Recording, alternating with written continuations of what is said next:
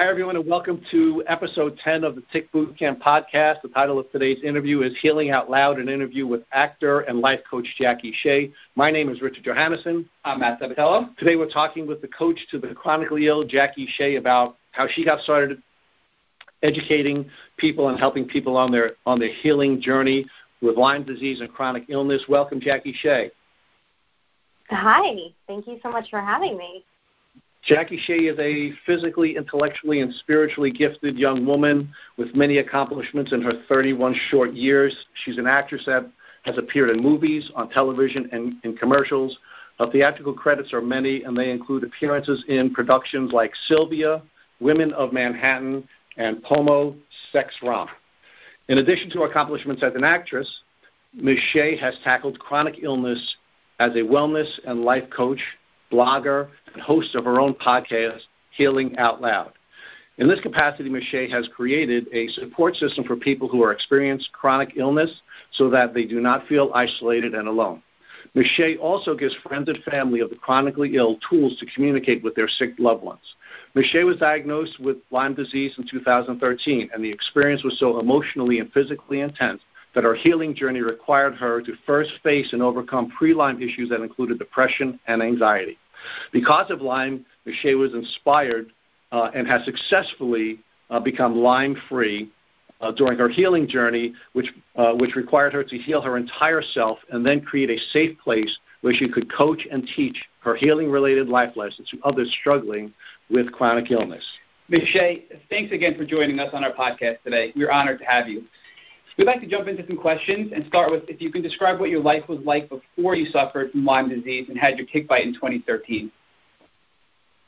Yeah, it's a great question. It was, first of all, I'm so honored to be here. Thank you for having me. Um, it was my life. There's this great image of me um, pretty much like right before I got bit by a tick where I'm sitting at my work desk in my apartment um in L A at my apartment then, and I had my rollerblades on at the same time, and I had my rollerblades kind of like propped up onto the desk. My legs kind of kicked over the desk as I was typing on the computer and working, and that's like the image I used to describe what my life was like. It was go, go, go, never doing one thing at a time, like working and then getting up to like rollerblades somewhere. I know it's not the nineties. I was, you know, I was into that. And um, I didn't take any quiet time. I went from thing to thing. I hustled. I was actually so busy, uh, but not getting a lot done, which is partially because I am an adrenaline addict, which actually comes from trauma. There's a, there's a real reason I'm an adrenaline addict and had been and needed so much distraction. But, yeah, that's what my life was like. I was acting. I was waitressing. I was hanging with friends. I was going to my support groups. I was outside every day by the beach doing rings, rollerblading, doing tra- I was doing trapeze right before I got sick, and that was really fun. Um, that was my life. Miz Shea, were you aware of the tick problem in your community prior to getting sick? Were you aware of how, how dangerous ticks could be and, and, and what diseases they can give you? No. I am from New York City, and we spent a lot of time in Connecticut with family growing up. So when I would go to Connecticut as a as a child, we would do tick checks later in the day. So I knew there were ticks in Connecticut, and I knew there were ticks in the Northeast. I moved to Hawaii in two thousand ten. I moved to Los Angeles in two thousand twelve. And on the day that I got bit by a tick, I was in the woods, like essentially rolling around in piles of leaves. And when I left the woods that day, I thought to myself, huh, if there was ever a day to check for ticks, this would be the day. Immediately followed by the thought, there are no ticks in Southern California. And I did not check. Wow. So did you did you, you eventually discover the tick that bit you that day? I did not. I got a rash. No, I did not. I got a rash.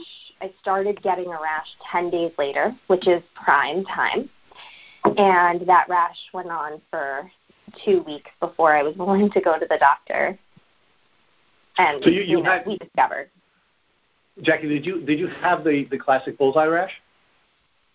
I had almost the classic bullseye rash, not classic enough that as it came in, I knew I thought I knew it was Lyme disease because I did know about the bullseye rash, but it, it came on kind of gradually, and it was also painful, and it was spread all over my body, which, you know, these are just things I didn't know, and I didn't know about co-infections like Bartonella. So I also had Bartonella rashes on my body, and I didn't know what those were.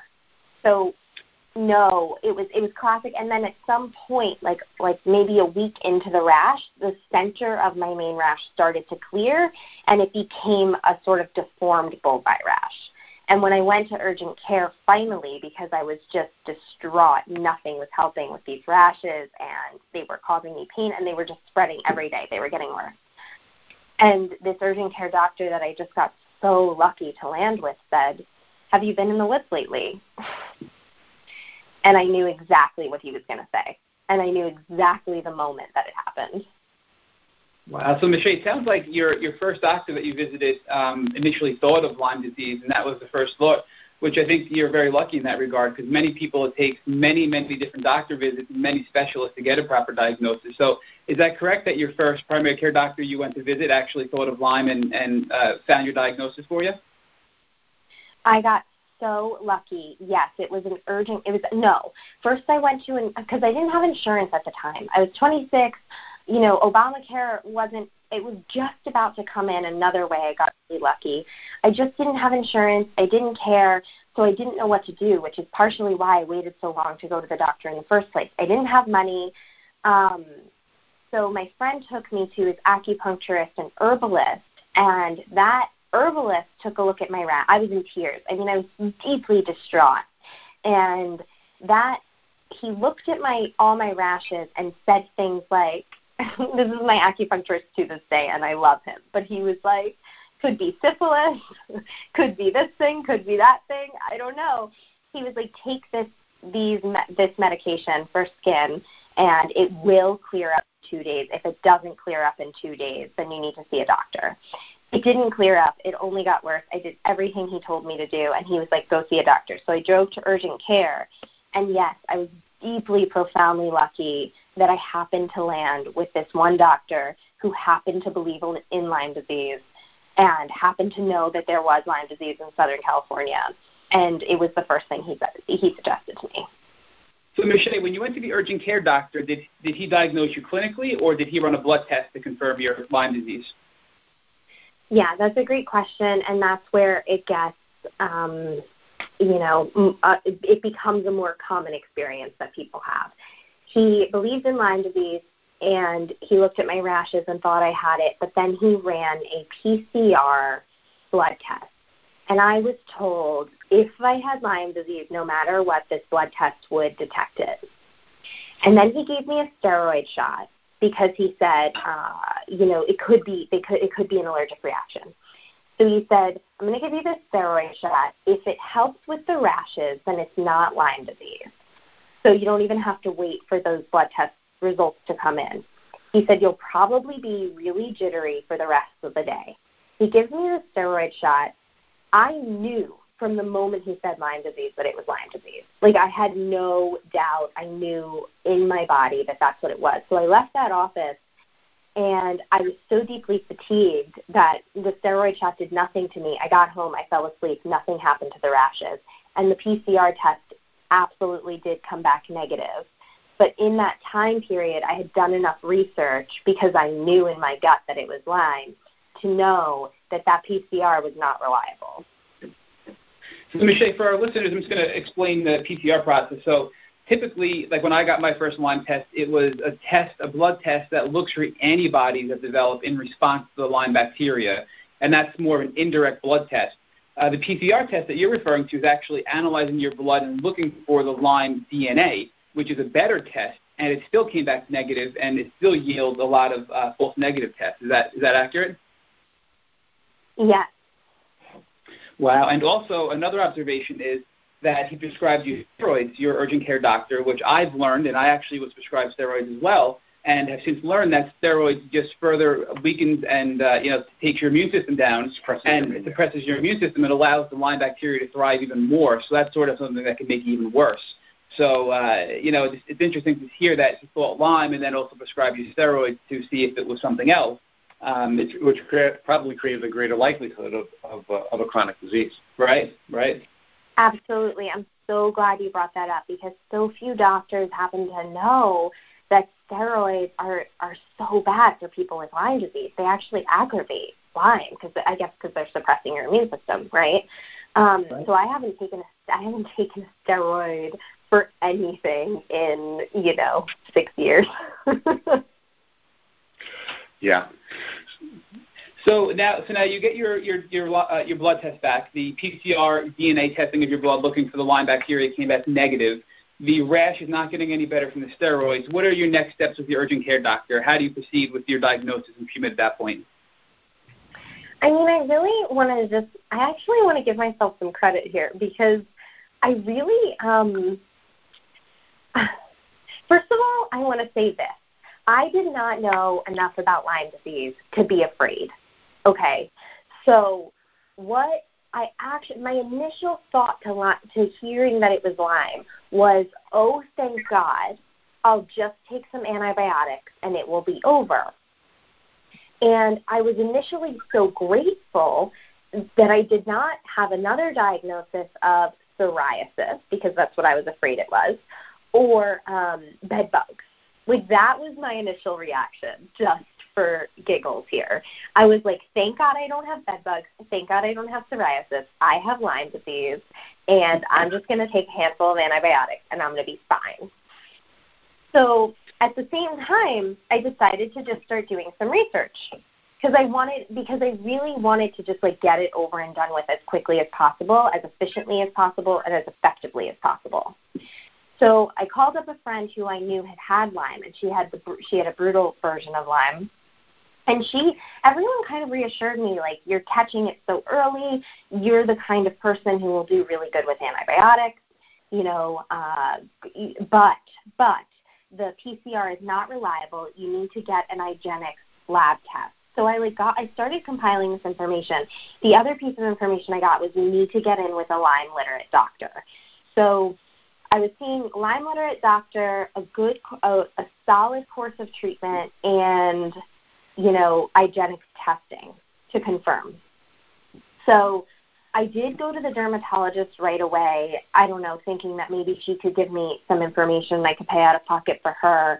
And she gave me ten days of doxycycline, and she said, this will treat it. This is the treatment for Lyme disease, ten days of doxycycline, so you're good. As soon as I took my first doxycycline, my rash started to go away. And I was like, oh, my God, this is the first thing I've done in two, over two weeks that has made my rash go away. That seems pretty clear to me. So when I got the negative P C R result, I started with everything I had learned. I was on the hunt for a L L M D, a Lyme literate M D, and Igenix testing. Yeah, I think, I think Michelle, it's great that you did all this research because um, a lot of studies today show that ten days of doxycycline is not enough to properly treat and eradicate the, the Lyme bacteria, even in the early days. And as you know, you know, Lyme litter doctors are so important these days.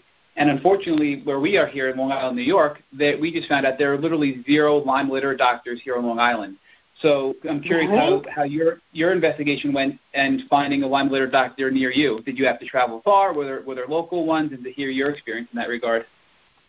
It was a nightmare. It was an honest-to-God nightmare. I I called. I, I'm like such a doer, right? And I like to get things done really quickly. And I, I just I just really wanted this process to be over as fast as possible. You know, cut to two years later, I'm like in a wheelchair and dying. But I wanted this process to be as fast as possible. So I started calling. Like, I, I found a couple people who had had Lyme disease, and I just started asking for recommendations, and they sent me the L L M D resource. Like, there's there's a website. I'm not sure. I think it's I L A D S, um, where you can yeah, look for an L L M D.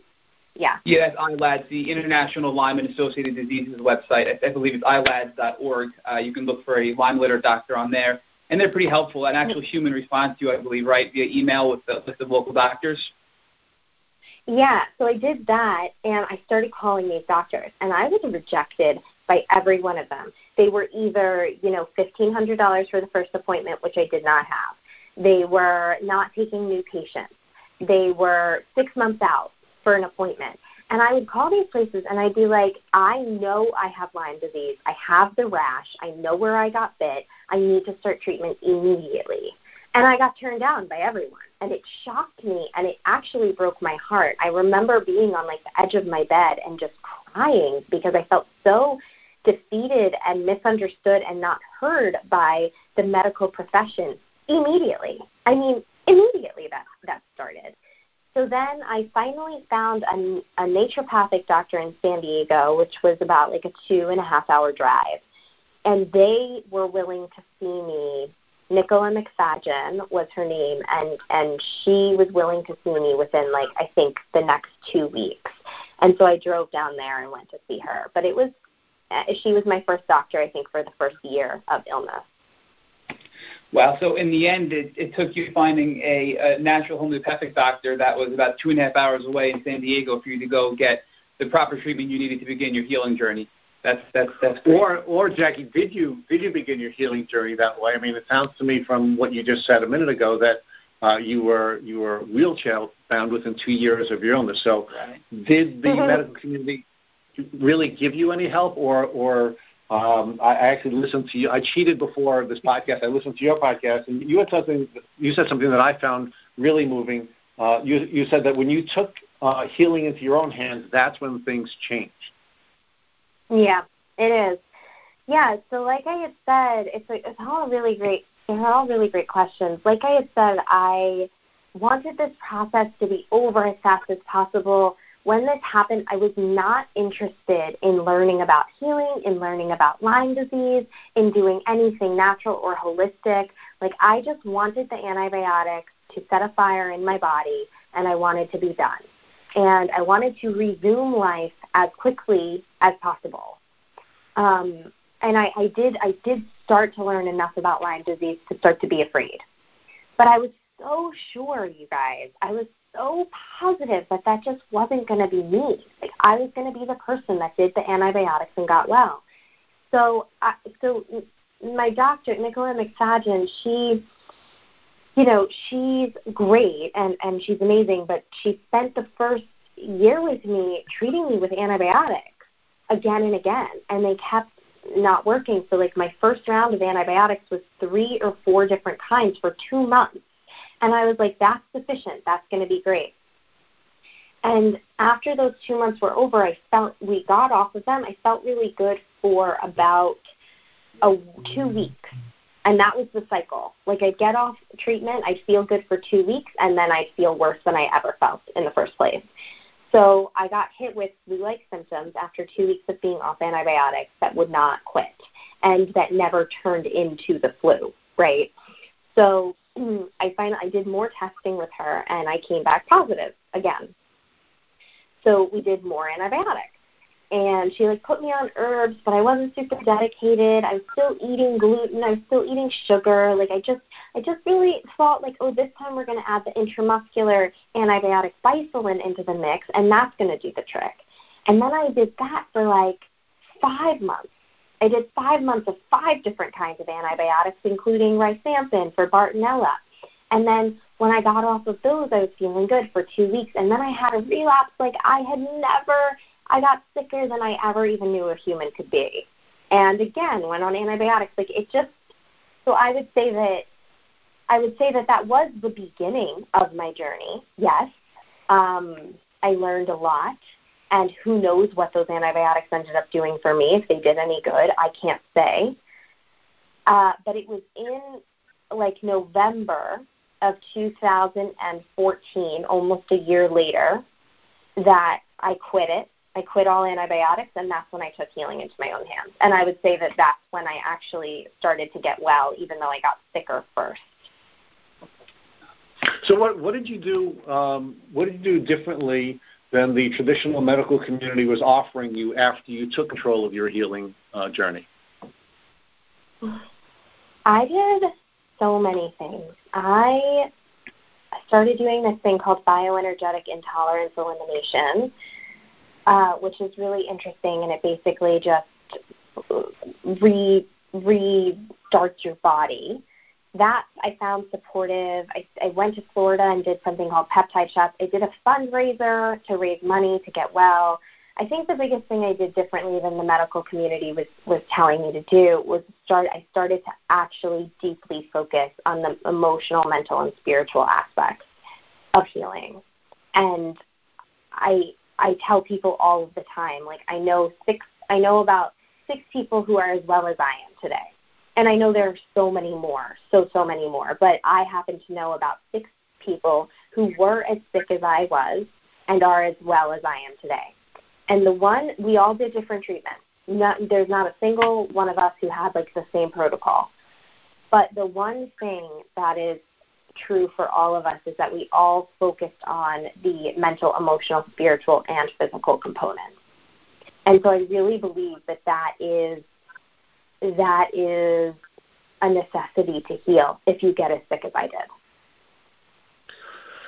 Now, Jackie, I wanted to talk to you a little bit about uh, some information we received last night at a seminar we had gone to. There was a uh, wonderful speaker named Mary Beth Trano who had uh, trained under uh, Doctor Horowitz, Doctor Richard Horowitz, and uh, she spoke a little bit about um, about trauma, past trauma, and the impact that past trauma would have on neurological pathways and the likely, the increased likelihood of getting sick in the first place and having difficulty healing from Lyme disease if you were a victim of past trauma.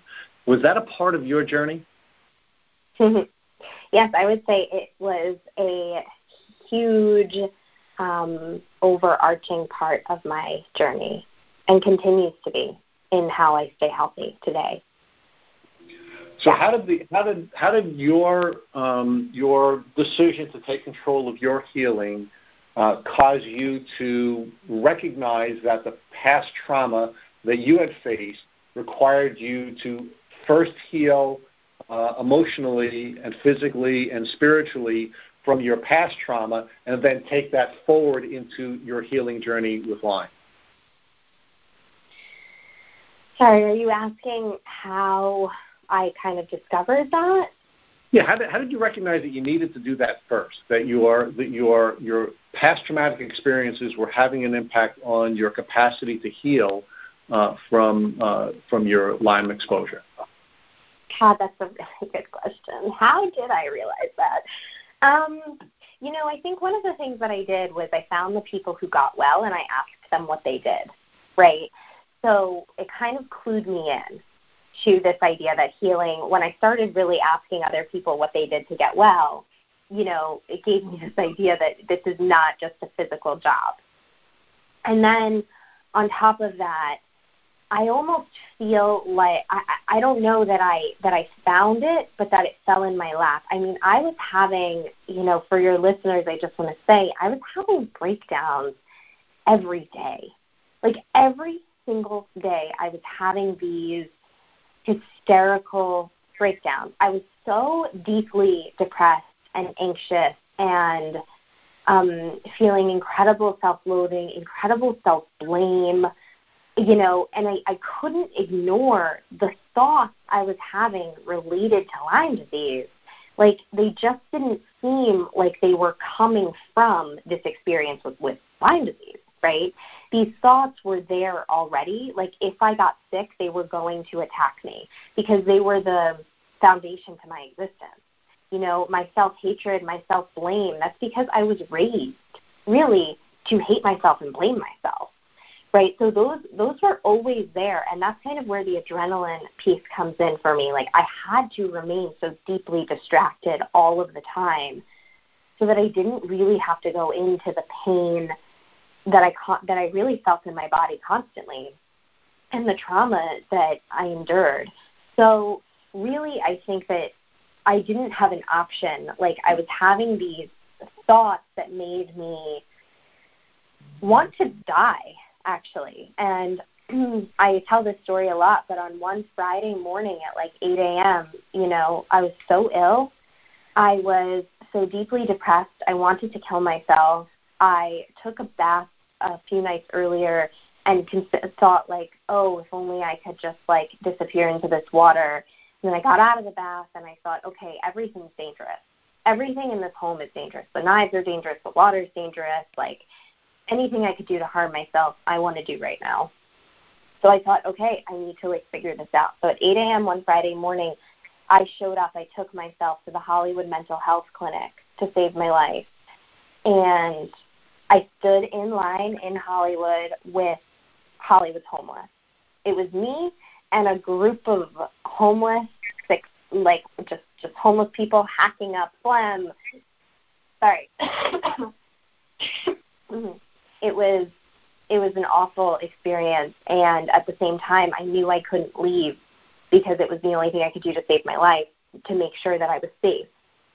And I ended up, somebody spotted me in this line, an acquaintance of mine, and he came over, and he was like, how you doing there? You all right?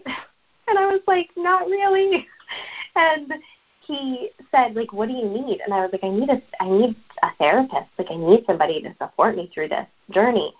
And he was like, what insurance do you have? And I had shared with him I had state insurance at the time, and I couldn't find a therapist in in state insurance, which is why I was at this clinic.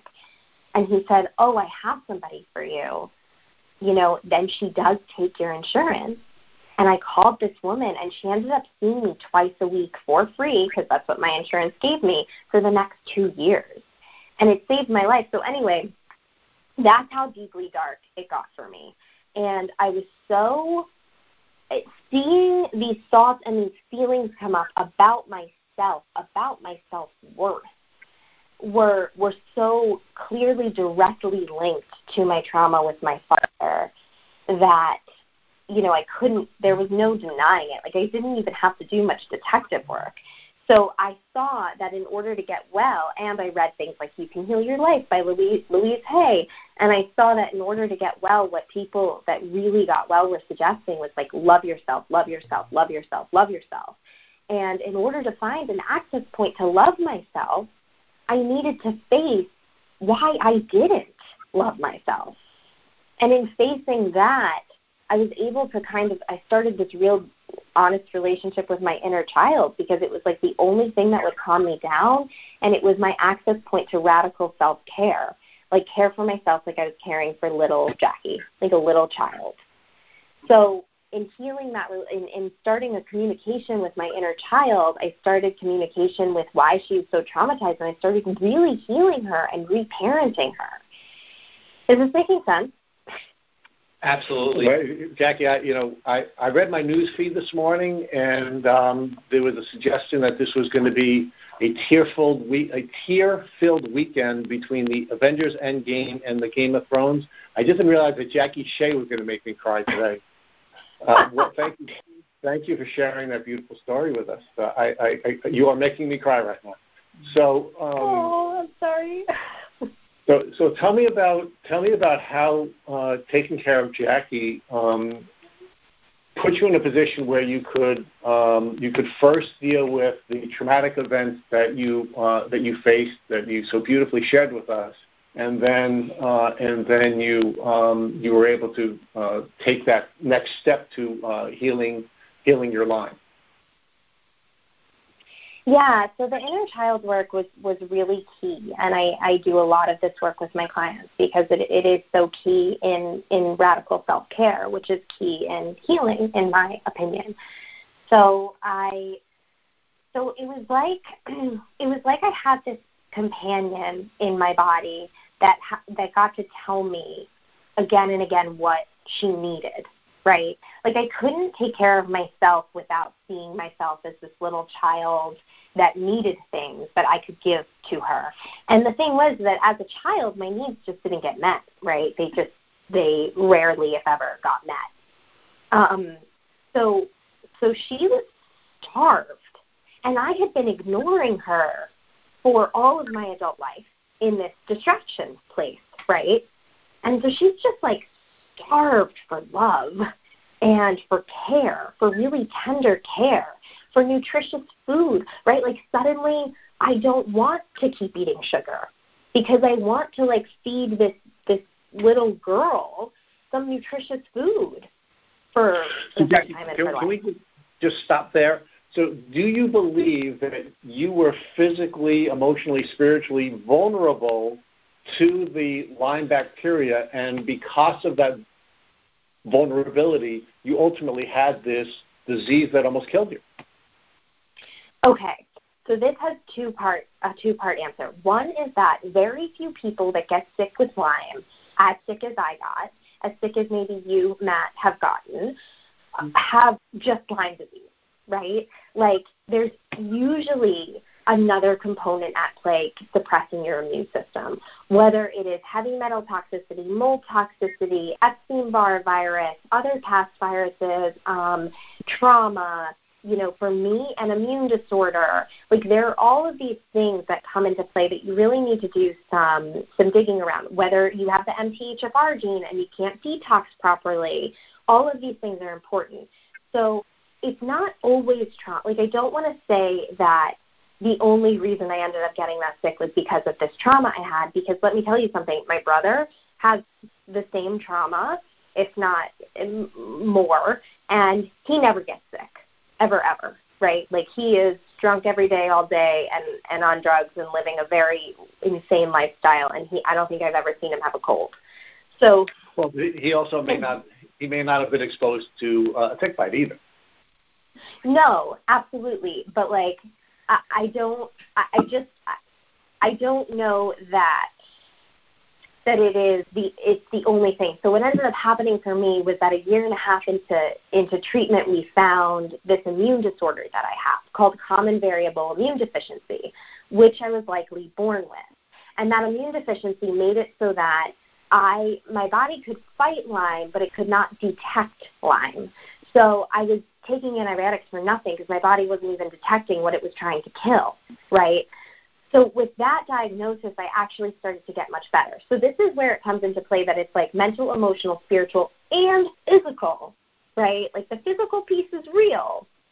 So I found this immune disorder, and at the same – so I think that the reason I got so sick is, yes, because of trauma, one hundred percent. It did change my brain. Um, it did change my brain, especially my adrenal glands.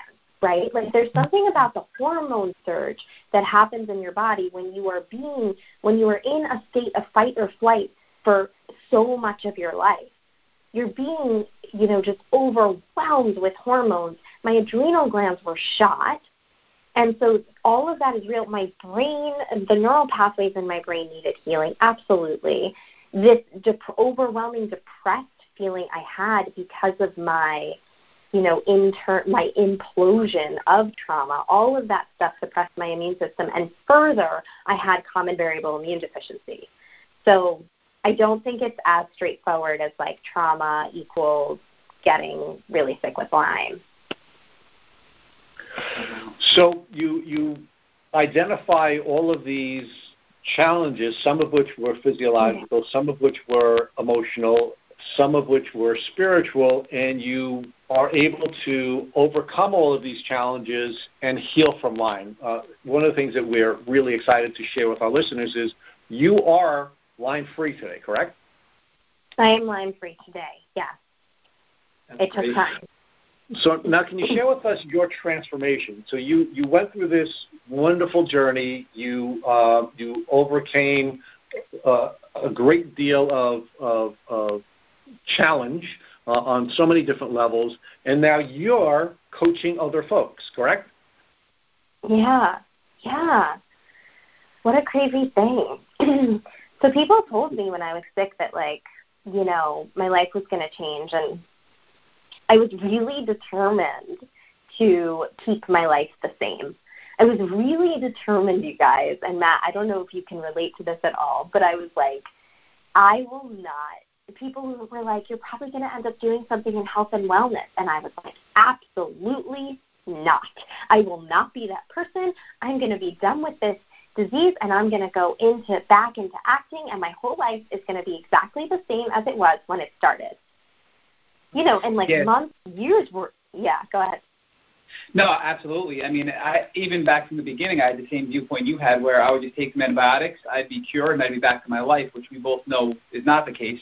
And I did not think that, you know, here I'd be four or five years later working with Rich to, you know, provide Lyme education and awareness to others, which we're just so passionate about now. I never would have thought that. So absolutely, I think we're in the same boat completely. Yeah, and it's like, you know, if I had just let go, if I had just let go and trusted life, trusted the universe that, you know, even if I did change, it was going to be for the better, which was something I just, I could cry talking about. Like, I so deeply did not trust. And I hope you will cry. You, in, you, you you should be crying, Jackie. You made me cry, so now you have to now you have to uh, have your Oprah moment. I know, I know. I feel like there was such a deep mistrust in my in the universe for me, like in in life actually being for me, right? Like I just I felt like life was against me, so I didn't trust that even if I did change, it would be for my ultimate benefit and I would be thriving and happy and joyful. And so I was so against it. I just wanted to to to stay the same, right? And so my transformation is I have like profound. In my I look in the mirror and I'm like, who is this person? You know, my mom said to me the other day, she was like, can you imagine, like, what do you think fifteen year old Jackie, because I was I, I also was an, a drunk, like I had I had a real alcohol and drug problem as a teenager. And so she was like, what do you think fifteen-year-old Jackie would think of this you that's like doing this deep spiritual work and cares so much about healing? And I was like, yeah, I don't know. My transformation is, I, I'm so, I have to say I'm so grateful for what Lyme taught me and showed me and the person it made me to be. Like I feel so, such a deep sense of fulfillment in what I do today. And I feel like it's exactly right for me. And the acting piece is so funny because while I loved acting so, so much, and I love acting, it, it really fulfills this this creative itch. And, you know, I'm good at it, and I I love it.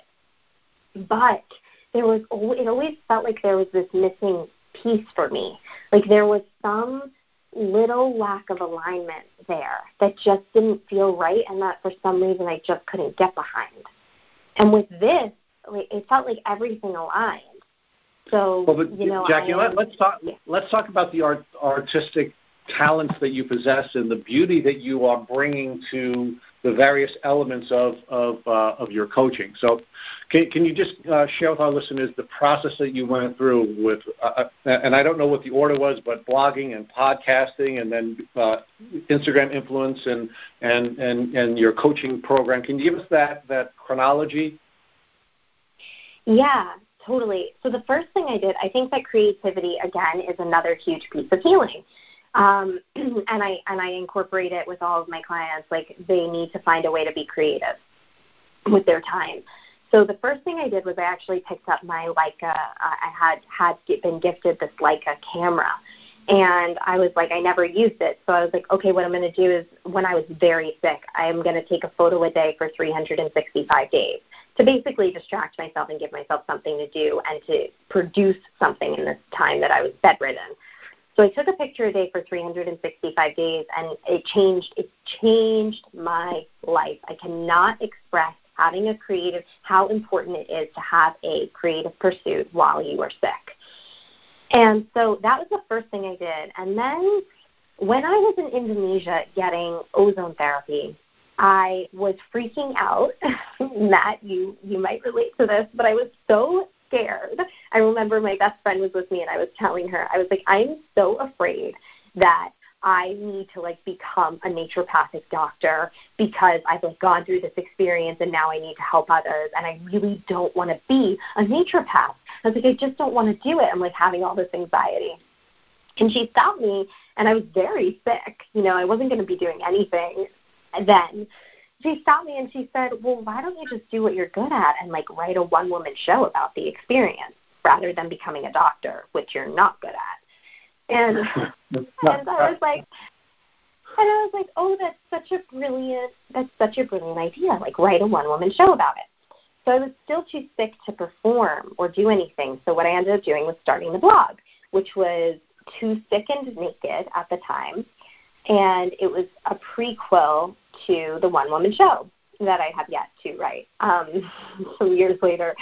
So I started this blog. I started writing essays every Wednesday. And again, like the deep support my being felt in having something to create each week, you know, having something to put my attention on each week that was not illness, that was not like, um, you know, taking herbs and sitting at home. And it was really putting myself out there and being creative was, again, so deeply supportive. And I started to serve people. Like, people started to write to me and be like, oh, I, I so relate to that. This is so helpful. And I started to see how good it felt to serve people in that way.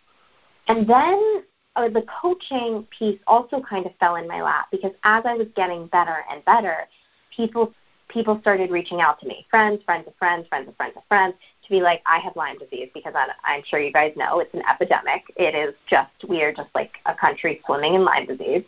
And so I started talking to these people. And in that, at some point, so many people were reaching out that I said, you know, I actually can't do this anymore unless it's a job. And so my friend Eva and I started a started a business called Wellness Companions, and um, we started helping people that way. So I'm like doing the blog, I've got Wellness Companions, nothing's really having traction, but it's like, it's kind of what I want to be doing, and it is, and I'm, I'm getting a lot out of it. And the writing had taken such a, I was on a podcast. And in, in being on this podcast about fear, I thought to myself, like, huh, this seems like fun, you know? And I had been, I had been writing an essay, a long essay every week for like sixteen months. And so I thought to myself, like, it must be easier to podcast. Like, maybe I should just podcast and interview people. And I got so into it, and I taught myself everything. And like you were saying, Rich, like, you listen to my early episodes, they they are not that good, and I just didn't know a lot. And so what I learned, but they're now podcasting, they're now beautiful. They're beautifully done. Jackie. Oh, thank you. And and what I learned is that, and you guys might really relate to this, is that podcasting is actually a ton of work. It's so much work. It's actually quite challenging. And I love it, and I loved it, but it was not, like, easier than writing an essay every week, which I thought it would be. And I'm so glad I ended up doing it. However, that's what it was born out of. Like, I no longer want to write this essay every week.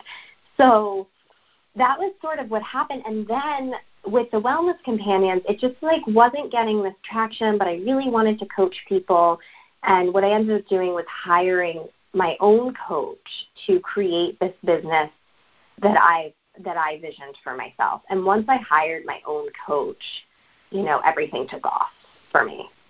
Um, that, that's like, that's the most in a nutshell I can get about it. Well, I, I, I can tell you that my initial reaction when we came across your Instagram was that it's, it's artistically beautiful. The colors are beautiful. The images are beautiful. The way you, the way you, your, your, I mean, your, physically a beautiful woman, but the way you've captured, or whoever's taking your photographs have captured you, it's it's just beautifully done, which then took me to your podcast. And, and the podcast, like your, you know, like your, um, your, your Instagram, um, is it page, Matt? I, your, uh, yeah. you, you don't tell I'm old, uh, but just like the, the, the beauty that's portrayed in your, in your Instagram uh, account, uh, I, I found the same in your, uh, in your, in your podcast. The, the, the, the imagery um, that you that you develop with your language and your descriptions, beautiful. And I and I think I think that superpower you have from your from your acting um, has has really uh, I think lent to uh, a beautiful production uh, in in all that you all that you put into the universe. Mm-mm. I love, thank you for saying that so much. I deeply appreciate it and need to hear things like that frequently, so thank you. And also, I just love that you keep using this word, Rich, superpowers, because everyone has their own, right? Do you guys know about the Super Better people, the Super Better creators? No, we we don't. So there, look look into them. But so anyway, she, she basically created like a way to play a game with yourself to get well. Oh, I heard, I heard you talk about this on. Uh, I'm sorry, Jack. I did hear you talk about this on your on your podcast. But please share that with our listeners. Oh, that's so interesting. I can't remember. Her name is Jane, and I can't remember her last name. And the company and the program is called Super Better. And she was a gamer, and she got really um, ill or injured, and she was bedridden for a period of time. And so she created a game system, a gaming system, to uh, essentially, like, beat chronic illness, to, like, beat the demons. And um, it's really awesome and cool. And, you know, a big thing in that is, like, superpowers, right? Like, what's your superpower and how to use them to beat the to beat the demon. And so I do, I think it's really important for people to to find their superpowers, you know, and in, in whatever in whatever place, and to create their own superpowers. Like, my relationship with my inner child became a superpower for me to beat the demon. You know, taking a photo every day became a superpower for me. Um, and so I love that you keep using that word. Well, just so I can give you my my definition of superpower, superpower is any power that God has given you that you decide to use to help other people. And that's why I'm calling your power superpowers, because you are helping so many people. You're a wonderful young woman. I, I've been blessed to uh, listen to you during the course of this last week, and, uh, and Matt and I have both been blessed to uh, have this interview with you. So you're um, you're doing great work. You are one of our superheroes. I shared with you on the pre-roll, you're one of our mentors, and uh, and we thank you for all that you're doing for everyone in the Lyme community and um, in the community of the chronically ill, because you are also working with many other folks who are not just um, not just chronically ill from Lyme disease, but other illnesses. And uh, and I thank you for doing uh, that work for for all of us. Thank you so much, and thank you so much for the work you guys are doing. It's beautiful. So, so Jackie, I'm, go- I'm going to, uh, for our listeners, thank you, Jackie Shea, for this great interview. I'm sure our listeners have learned a lot based on how you got started uh, on your Lyme disease journey and how you learned to use um, so many of your superpowers to help you through your situation and will help us through their situation. So thank you so much for sharing your expertise and your experiences so graciously. So to our listeners, we have our call to action. First, if you'd like to learn more about Jackie Shea, this young, wonderful young woman, and the coaching opportunities that she offers, I strongly urge you to subscribe to her podcast, Healing Out Loud. I also urge you to visit her at her Instagram site, uh, shea dot jackie, and I also urge you to visit her at her website, Uh, jackie shea dot com. Secondly, if you enjoyed this episode of the Tick Bootcamp podcast, please share it with your friends by using the social media buttons you see at the bottom of the post. Third, don't forget to subscribe to the show, to our show on iTunes, to get the automatic uh, episode updates for our Tick Bootcamp podcast. And finally, please take a minute to leave us an honest review and a rating on iTunes. Uh, this is an effort um, that we're asking you to make on our behalf, because we want to create a show that you would like to listen to. Uh, we make it a point to review and uh, read every one of your reviews. So thank you uh, for listening. I'm Richard Johannesson. Matt Sabatello. And this is tick bootcamp dot com.